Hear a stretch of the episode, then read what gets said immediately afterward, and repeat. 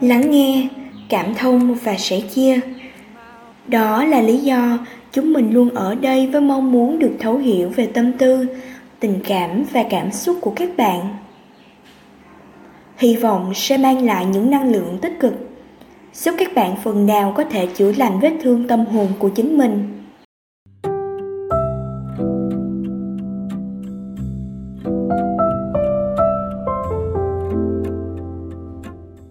Chào mừng các bạn đã quay lại với podcast của Tâm lý học tuổi trẻ. Mình là Trâm Anh, là host của tập podcast ngày hôm nay. Có lẽ đôi khi bạn cảm thấy như tất cả những gì con bạn nói là không. Điều này phổ biến ở trẻ mới biết đi, trẻ mẫu giáo, và nó có thể xảy ra ở bất kỳ chủ đề nào. Không quan trọng là mặc quần áo hay đi ngủ, thậm chí là một thứ gì đó thú vị như đi chơi. Bất kỳ điều nào trong số này đều có thể dẫn đến sự cứng đầu, không.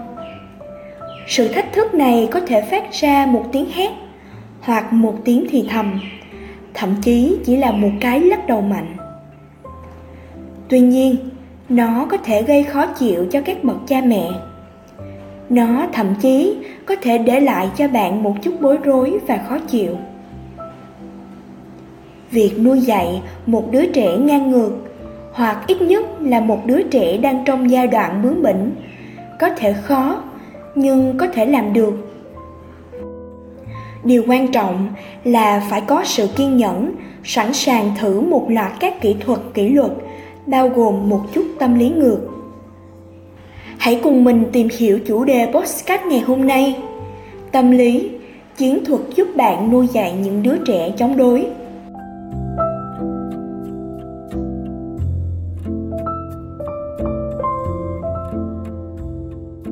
Lý do lớn nhất khiến trẻ mẫu giáo nói không là vì chúng muốn.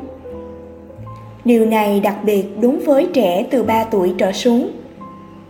Có thể nói không với bất kỳ điều gì khiến chúng cảm thấy có nhiều quyền lực. Thông thường, sự từ chối của chúng không phải là không muốn làm điều gì đó, mà nhiều hơn là về việc kiểm soát tình huống đó mà không thể làm trong quá khứ.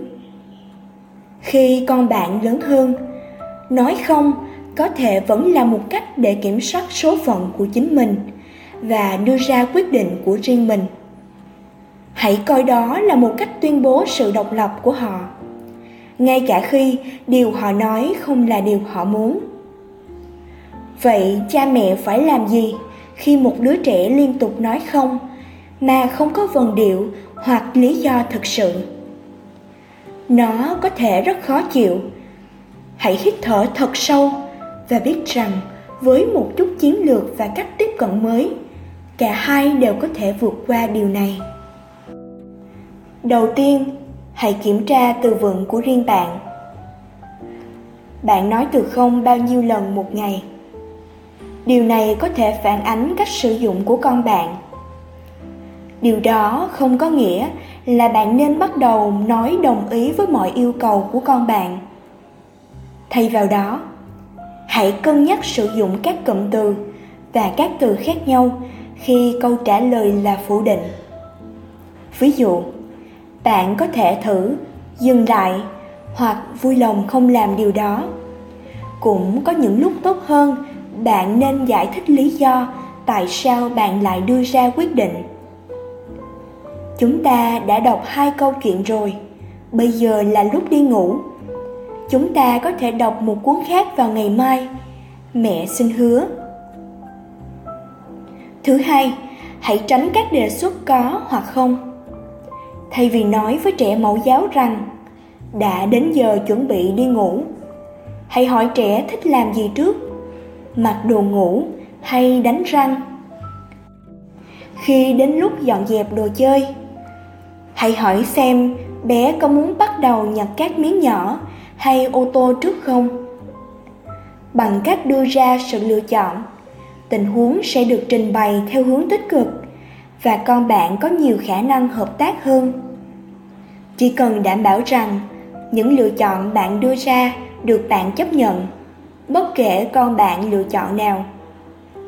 Nếu bạn thật sự muốn con mình mặc đồ ngủ trước khi đánh răng, hãy đưa ra một bộ tùy chọn khác để trẻ lựa chọn.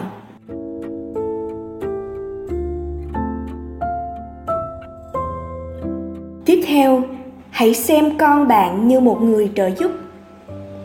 Thông thường, một đứa trẻ nói không vì chúng không muốn làm điều gì đó. Dọn dẹp, cho chó ăn hoặc một số công việc nhà đơn giản khác. Đây là cơ hội hoàn hảo để thu hút mong muốn của cô ấy, làm hài lòng bạn. Hãy nói điều gì đó như: điều đó sẽ khiến mẹ rất hạnh phúc và con đã giúp đỡ mẹ rất nhiều. Nếu con có thể đặt quần áo của mình vào thùng đựng đồ, cảm ơn con. Bạn nên ngăn chặn các trận đánh.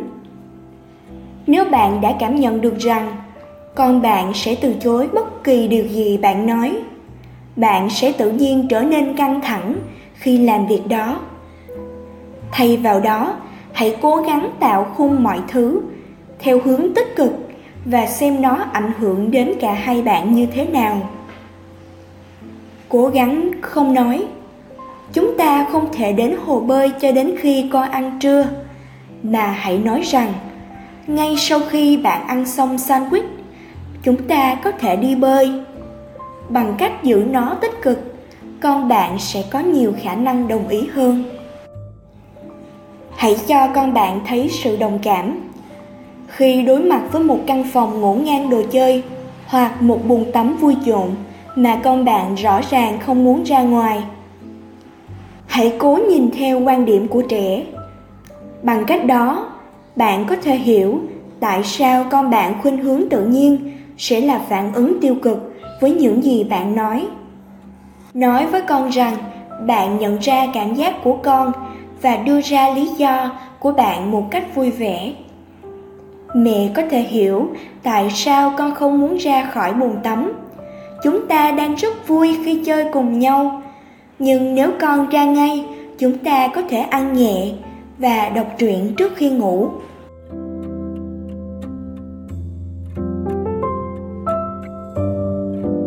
Đừng tham gia vào các cuộc cãi vã trong bữa ăn. Đối với gia đình, bàn ăn có thể là một nguồn gốc của sự tức giận. Bất kể bữa ăn bạn chuẩn bị có đẹp đến đâu, một người kén ăn có thể dễ dàng làm hỏng mọi thứ. Nếu con bạn luôn nói không với mọi thứ bạn nấu, thì đã đến lúc bạn cần tìm một chiến lược mới. Một cách tốt để khuyến khích cô ấy thử một thứ gì đó là luôn đề xuất nó. Cố gắng không cho rằng cô ấy sẽ nói không ngay lập tức. Nếu cô ấy từ chối những gì bạn đang phục vụ, hãy đưa ra một món ăn thay thế. Nhưng hãy biến nó thành một món ăn giống nhau mọi lúc. Ví dụ, một loại ngũ cốc không đường lạnh có thể là một biện pháp ngăn chặn tuyệt vời. Sau một vài bữa ăn, có khả năng cô ấy sẽ chán ăn cùng một món và có thể sẵn sàng thử món mới. Đừng xem chuyện này quá nghiêm trọng. Con bạn không nói không bởi vì nó không thích bạn.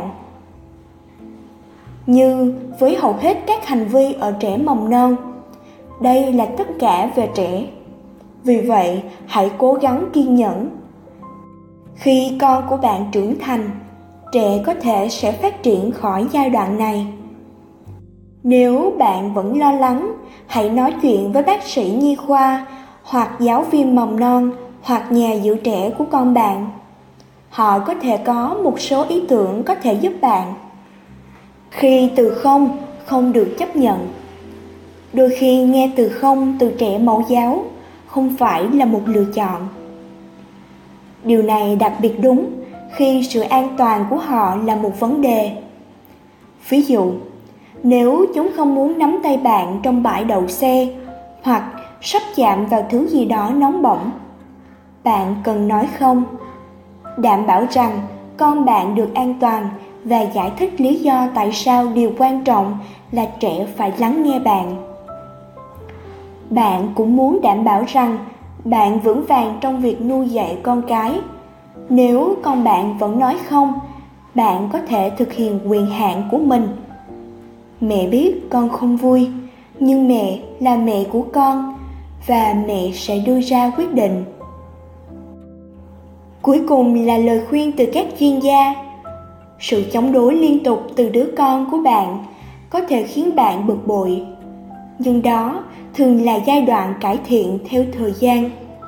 Hãy ghi nhớ điều này và thử một số ý tưởng mà chúng tôi đã đề cập. Bạn có thể ngạc nhiên bởi chiến lược hiệu quả cho con bạn.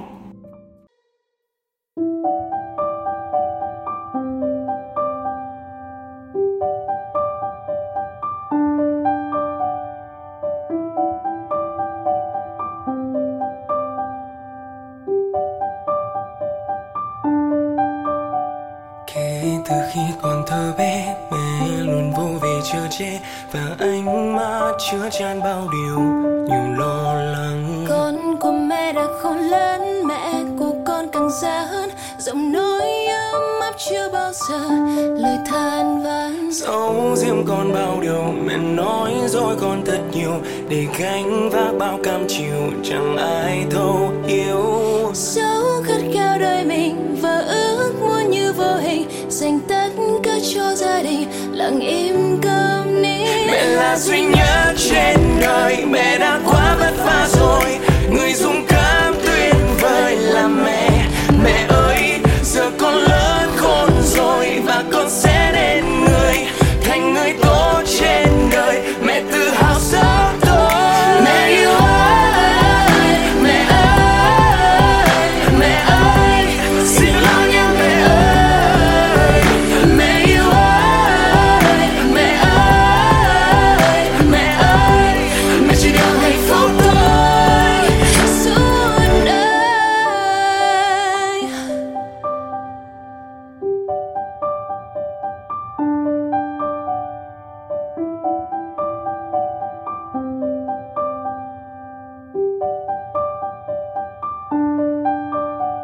Kể từ khi còn thơ bé, mẹ luôn vô về chở che và ánh mắt chứa chan bao điều nhiều lo lắng. Con của mẹ đã khôn lớn, mẹ của con càng già hơn, giọng nói ấm áp chưa bao giờ lời than vãn. Giấu riêng con bao điều mẹ nói dối con thân nhiều, để gánh vác bao cam chịu chẳng ai thấu hiểu. Dẫu khát khao đời mình vờ ước muốn như vô hình, tất cả cho gia đình lặng im câm nín. Mẹ là duy nhất trên đời, mẹ đã quá vất vả rồi, người dũng cảm tuyệt vời là mẹ.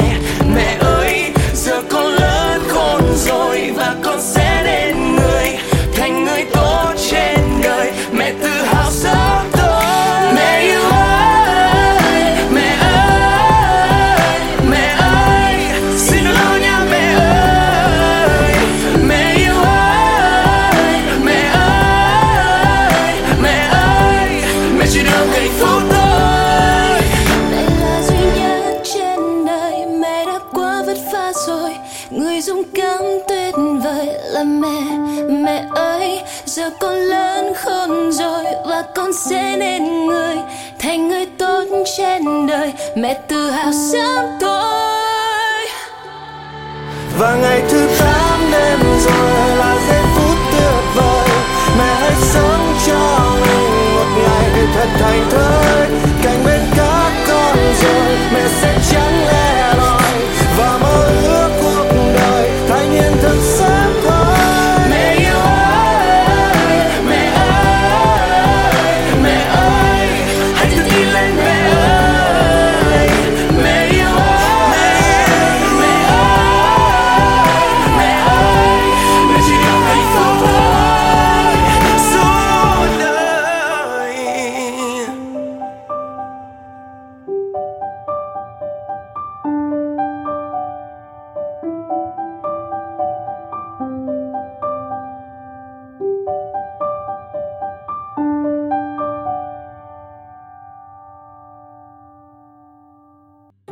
Vừa rồi, mình và các bạn vừa nói chuyện về chủ đề tâm lý chiến thuật giúp bạn nuôi dạy những đứa trẻ chống đối. Nếu một lúc nào đó các bạn cảm thấy thật mệt mỏi, bất lực và mang trong mình nhiều tâm tư nhưng không biết nói ra cùng ai, thì cứ ghé đến đây và bày tỏ với chúng mình. Chúng mình không hứa sẽ khiến bạn vui ngay, quên ngay những nỗi buồn ấy, nhưng chúng mình sẽ luôn bên cạnh bạn, luôn luôn ở đây để lắng nghe các bạn tâm sự. Vì tất cả chúng ta luôn luôn được xứng đáng để lắng nghe và cảm thông. Tâm lý học tuổi trẻ podcast mong sẽ nhận được sự ủng hộ và đóng góp từ các bạn. Cảm ơn các bạn đã lắng nghe tập podcast ngày hôm nay. Hẹn gặp lại các bạn vào các tập tiếp theo nhé.